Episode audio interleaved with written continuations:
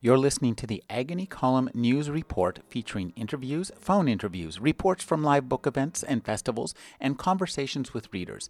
You can find additional news, interviews, book reviews, and more five days a week at the Agony Column website at trashotron.com slash agony.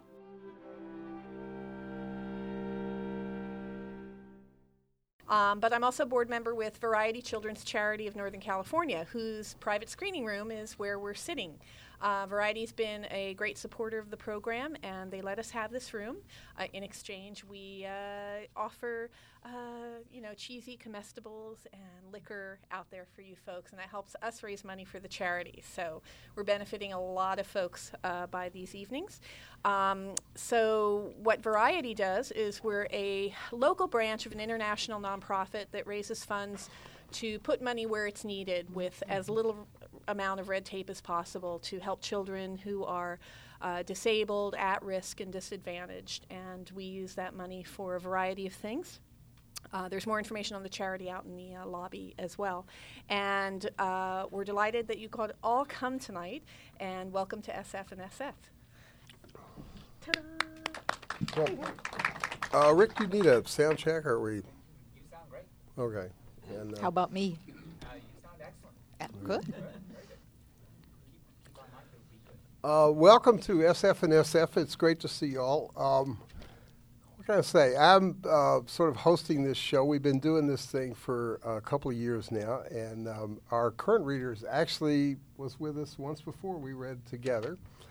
Uh, she's a local author, which is uh, uh, a jewel in the crown of science fiction. She is somebody who's really been in the field for quite a while, beginning with The City Not Long After, which is actually a novel set in a San Francisco that is under attack from the Central Valley. and um, since then, she has gone on to write a number of short stories, and right now, the her latest book, called The Wild Girls, is published, I say, with great envy by Viking and it is about wild girls, I believe. Yes. And um, we're you talking. can tell he writes cover copy.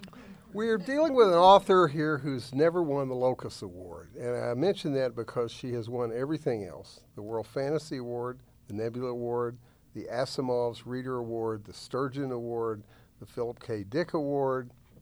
But you never won the Locus Award. Is that right? I don't right? think so. Okay. Well, there's no accounting for taste.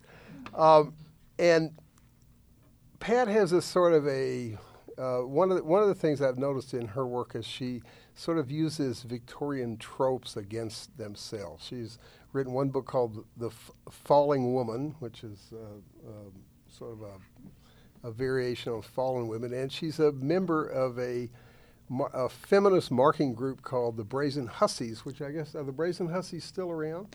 Yeah, Lisa Goldstein and Michaela Roessner and I decided to band together and market our books like the brazen hussies we'd truly like to be. There you go.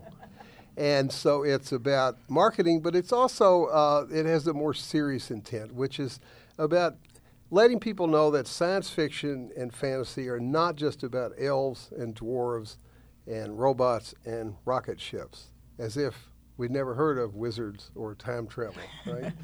so, without further ado, I would like to welcome a colleague, a good friend, and a writer I much respect and admire, Pat Murphy. Thank you all very much for coming. It's great to be here, and it's very nice to be in such plush surroundings. I mean, I feel a little out of place here, but uh, I think we could get used to it. Um, what uh, Terry did a great introduction. The Wild Girls is my latest novel, and this is actually one of the things that I've done in my career, which every marketing person will tell you is a really bad idea. Is every book I've written has been very different from every other book I've written. Um, standard approach to this, if you want to build a following, is to write a book. Once it succeeds, then write another one that's kind of pretty much like that one that you just wrote, and then write another one that's pretty much like that. I guess I have a short attention span or something because each book that I've written has been pretty dramatically different from each other book. Um, the latest book uh, is The Wild Girls, which is a children's book or a young adult book. It's sort of in that sweet spot between children's and young adults. So, depending on the audience I'm talking to, I call it one or the other. Um, it's been very well received. It got uh, uh, I seem to be coming up in the world of New York Times reviews because uh, my novel Adventures in Time and Space with Max Merriwell was in the New York Times book review, but it was one of three books in the review, and Wild Girls has now been one of two books in a review. So I'm waiting to be the only book in the review. I'm shooting for that. Uh, but anyway, uh, it's been it's. Uh, I was really uh, pleased that uh, it won the Christopher Award and it won the uh, Northern California Independent Booksellers Award for children's literature this in 2007. So I was totally, uh, totally blown away by that. But of course, since that's my latest book, I'm not going to read from it. I'm going to read from something completely different, you know, following in the trend. Um, what uh, I'm actually working on a sequel to The Wild Girls, but uh, it's not far enough along where I feel comfortable reading from it yet. So what I'm going to read from, I decided to take a take a page from uh, Howard Waldrop's uh, approach to things, and I thought I would write a book, write a write a story just in time for the reading. Well, I'm not quite Howard Waldrop, so I've written half a story just in time for the reading. But uh, it'll give you a flavor of what I'm working on right now. And I feel a little guilty because this is SF in SF, but this is fantasy in SF. So, oh well. But it is in SF. There you go. So I guess they'll let me read it anyway. And if we have time at the end of my reading, um, I will uh, teach you to do something that is another book I've just recently completed. When I'm not writing science fiction, I work for Klutz Press, which is a publisher in Palo Alto that uh, many people know uh, as the publisher of Juggling for the Complete Klutz. Anyway, the, the book that I just finished for them is the Book of Card Trickery. So I learned to throw cards. So if we have time at the end, I'll, and I've never thrown cards in public before, so we'll see whether or not I, you know, seize up with uh, fear in front of an audience. But first, I'll read. First, I'll read, which I know I can manage.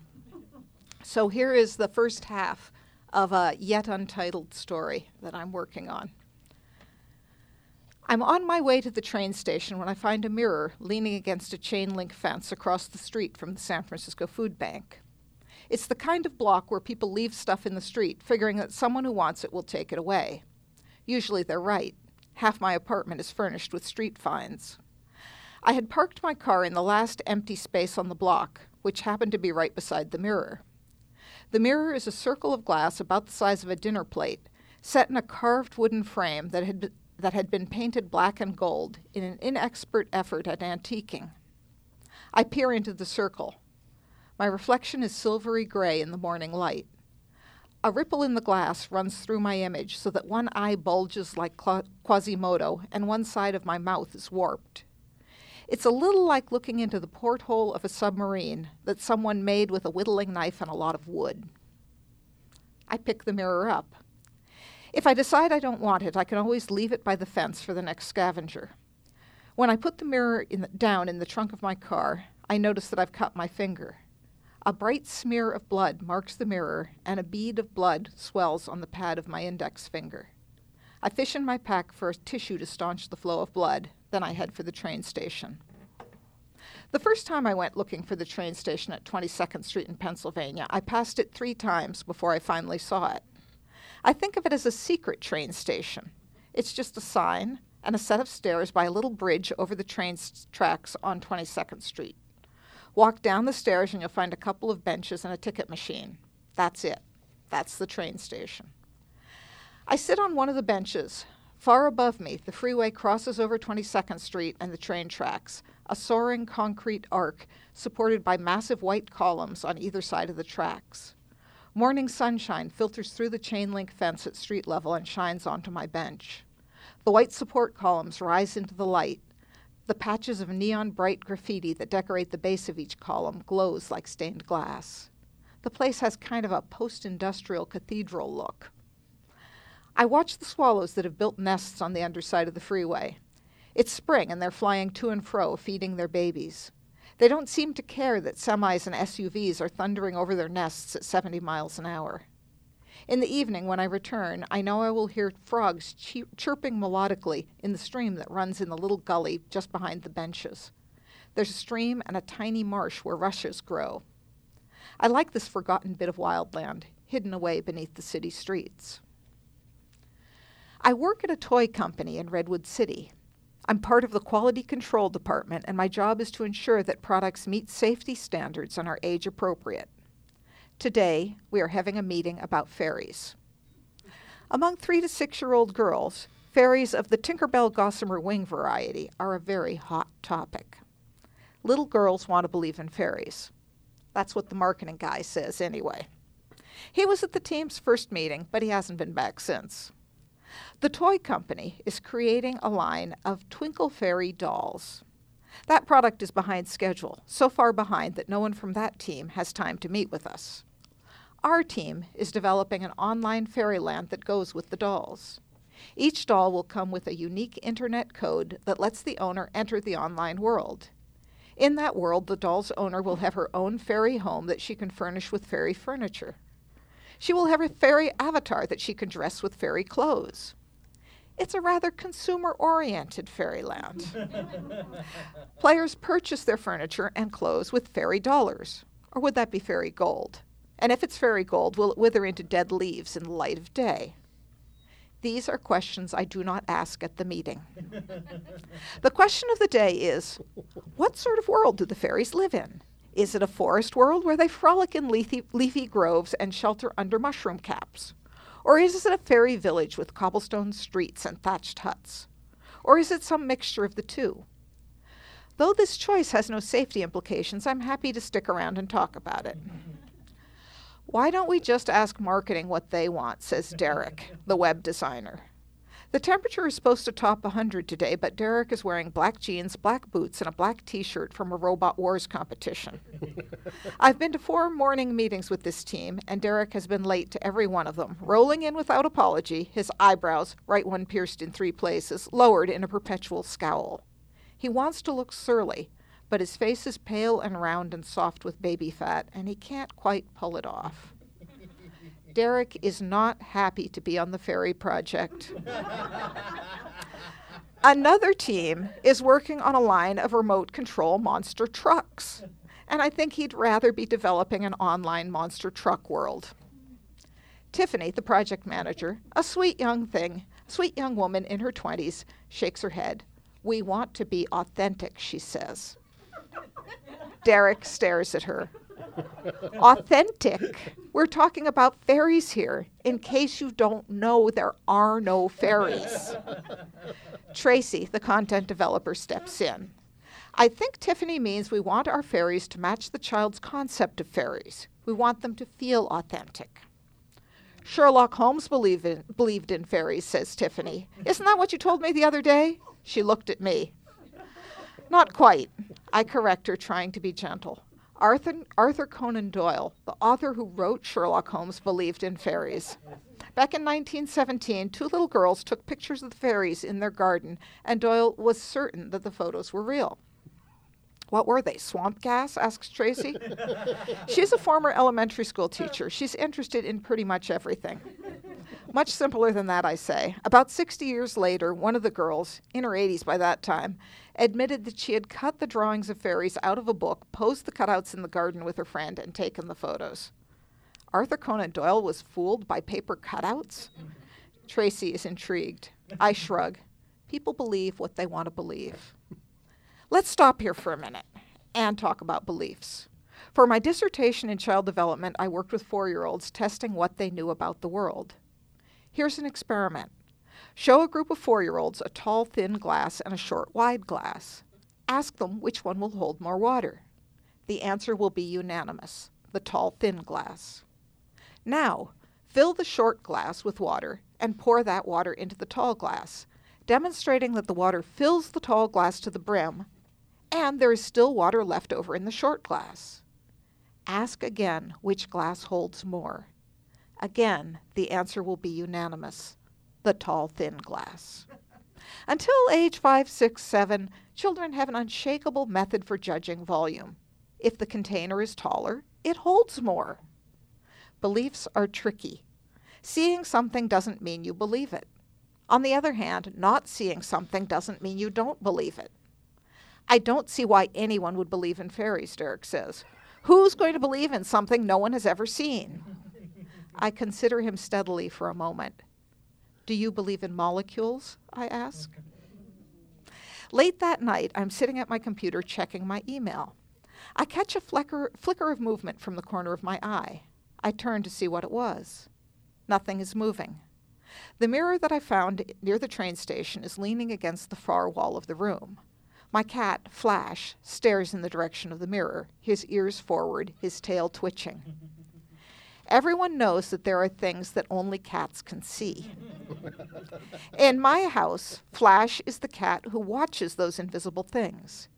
He frequently gives his full attention to a patch of empty air for hours at a time. Godzilla, the other cat, usually can't be bothered with such nonsense. But tonight, Godzilla has taken up a post beside Flash staring in the same direction at the same emptiness. What's up, guys? I ask them. But they just keep staring in the direction of the mirror, vigilant, concerned. They don't trust this mirror. I pick it up and put it on top of the bureau, leaning it against the wall. The cats continue to watch with great suspicion. I can sympathize with that. Mirrors are tricky. They pretend to show you the world as you know it, but they don't really. For one thing, they reverse right and left. Wave your right hand, and your mirror image waves its left hand. Now, a mirror reverses right and left, but it doesn't reverse up and down. Think about that. but don't think about it for too long. That way lies madness. I am thinking about mirrors and left and right and up and down when the phone rings. It's Johnny, the owner of the board and care home where my father lives. Whenever I stop by to visit my dad, Johnny tells me how my father has been doing and fills me in on details that I usually don't want to know. I have learned about the need for stool softeners and socks with no skid soles. I have discussed the merits of different varieties of walkers, one called, without irony, the Merry Walker, though I see very little merry about it. My father was once a chemist. My father was once a member of Mensa. My father was once a very smart, very sarcastic, and somewhat hostile man. Of all those attributes, only the sarcasm and hostility remain. A few weeks ago, when I was visiting my father, Johnny told me that my father had threatened to kick one of the other residents in the balls. He gets very angry, Johnny said. It's the Alzheimer's. I nodded. It wasn't really the Alzheimer's. It was how Dad had always been. Dad did not suffer fools gladly. He considered most people to be fools. And when he met a, met a fool, he was not above saying, I ought to kick him in the balls. Johnny preferred to blame my father's idiosyncrasies on Alzheimer's. Johnny was a sweet guy who chose to believe that people were inherently nice. Who am I to step between a man and his beliefs? but tonight, Johnny is facing a challenge. Your father won't stop talking, he says. I can hear my father holding forth in the background. He seems to be delivering a lecture, something about physical chemistry, I believe.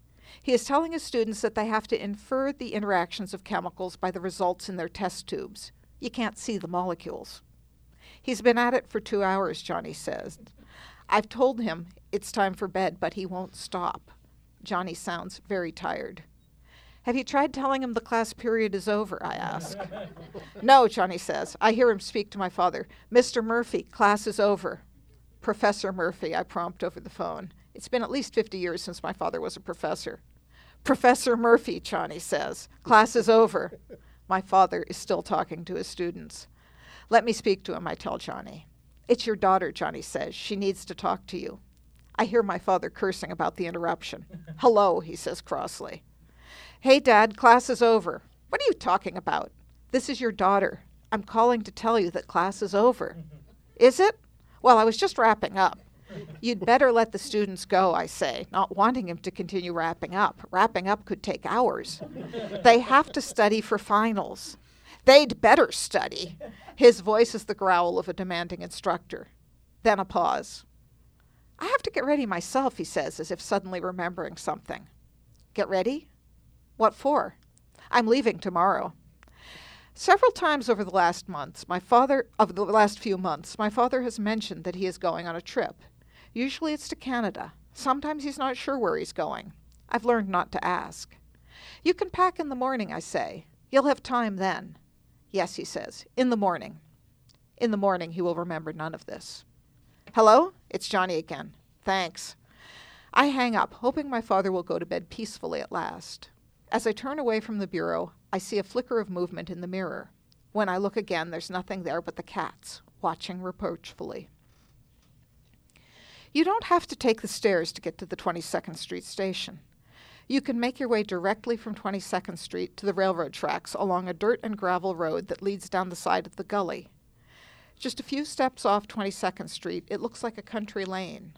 On one side, tall grasses and wild fennel. On the other, a couple of blackberry bush- bushes working their way up to becoming a thicket. That's the way I take today. I have a rolling backpack, but it doesn't roll well on the gravel. Halfway down the slope, it catches, a pebble lodged between its plastic wheel and the plastic wheel housing. I squat down to free the wheel. The stone that has stopped my progress isn't just any pebble. In college, I spent a summer at an archaeological dig, sifting through Arizona dust to find fragments of broken pots and bits of worked stone in an ancient Anasazi trading post. The stone that falls into my hand when I turn the wheel of my backpack is a very tiny worked flint, about a centimeter long. I can see minuscule circles, each just a couple of millimeters across, where someone has flaked away the stone. Puzzled, I put the tiny tool in my pocket.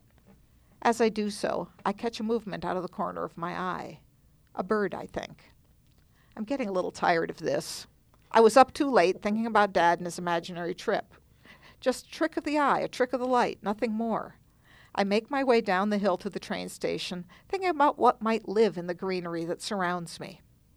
A few weeks back, I saw raccoons crossing Fell Street near Golden Gate Park, a big bushy mama coon with an extravagantly ringed tail, followed by three youngsters.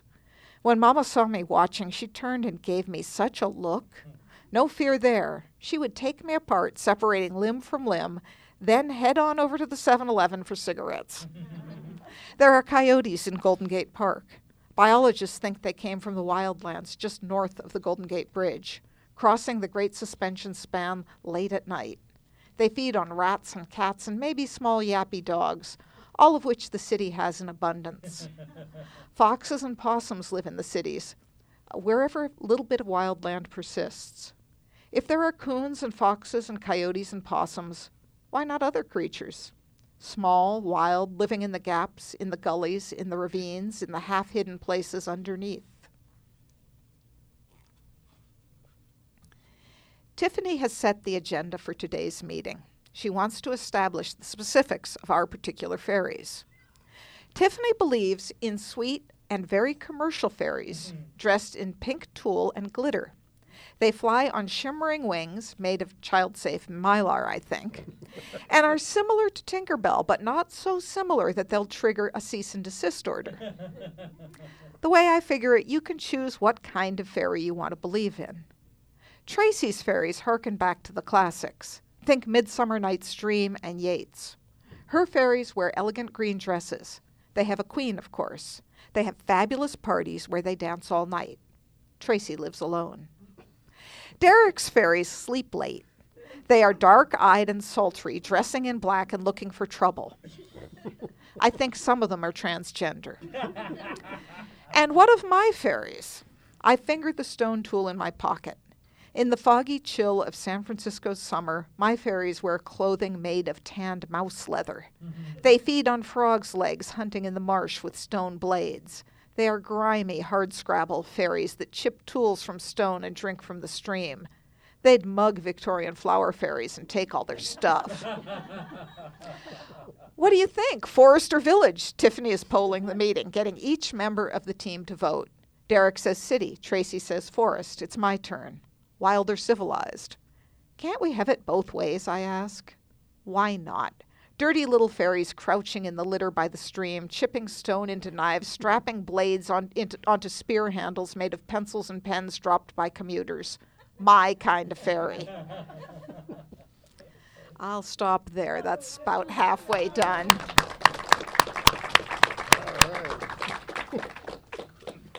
So uh, I kind of think we should have Carol read, and then if there's time left over, throw cards. No, no, no. The time left over is uh, time I get to talk. so do the cards. We'll Okay. take a break. Okay. This is, and then we'll take a little break. Yeah, Okay. yeah. And then people can then people can throw cards if they want. As I said, um, I work at Klutz, and uh, at Klutz I get an opportunity to work on many strange and uh, wacky books. This particular one, I was the perfect person to work on because I really can't handle cards at all. So what I had to do was enlist a number of magicians to help me, and then um, they would sort of go, "Oh, you throw cards by doing this and this and this," and I'd try this and this and this, and the card would fall on the ground. And uh, so I had to sort of go back and break down what you do when you throw cards. And I hope, and this is this is uh, um, this is not something I've done in public before. Uh, and it's something it's a it's a skill that comes and goes. So i will i will demonstrate and we'll hope it's with me today. So the first thing to keep in mind when you're throwing a card the most important thing is the spin. Now the, i'm holding the card with my finger my thumb and middle finger on the short end. I can't do this at the mic and or can i? Here. Okay. I'm uh, holding my finger on uh, my thumb and middle finger on the short end of the card. I'm putting my other, uh, my index finger on the corner. And what I'm trying to do is make the card spin like a little helicopter. And the, the key initially is don't try to go for any distance, just try to go for spin. All I want to do is make it spin really fast. And if it just stays in the same place and just helicopters to the ground, I'm fine with that. So in the book, I get people to just spin the cards for a while. All you're doing is spinning the cards. And then many people will then try to throw the cards. Bad move. Doesn't work. Doesn't work. The minute you try to throw the cards, here, I'll, I'll try to throw it. Oh, hey, what do you know? It worked. I guess it's with me tonight. Usually, if you try to put the effort out, it just goes flop, flop, flop, flop, flop, and it doesn't go anywhere. So, what I learned to do is while you're spinning it, you pull your hand back rather than putting it out. The, by pulling it back, you're giving it more forward spin. So, so protect your eyes, those of you in the audience. There is very little control in throwing cards. If you get a card, pick it up. Later on at the intermission, you can try throwing it. Oh, see, as I said, very little control. But uh, this is uh, this is what I do in my day job. so in my day job, I spent about uh, four months sitting at my desk, uh, learning to spring cards, which I'm not going to try to demonstrate because usually, you know, that's that's a little harder. Throw cards, do fancy shuffles, and uh, do magic tricks with cards. It's a good day job. And oh, the toy company bears no resemblance to Klutz. Uh, just except we did talk about fairies and how popular they are with uh, uh, the four to six year old set. Um, so that's it. Pat, thank you. I have to say, I was a little alarmed when Pat said she was going to read a half of a short story, but that's about the best half of a short story I've heard in quite a Well, while. and I had put, I had, I have, the other half is sort of cobbled together, but it's not, it's not for public consumption yet. Well, we'll all be looking for it. Yeah. Uh, Thanks. let's take a very short break, and then Carol's going to read, and then we're going to have a discussion about throwing cards and stuff and like other that. stuff. Very short. I just have to go to the bathroom. If anyone wants to try throwing cards, I've got a deck of them up here.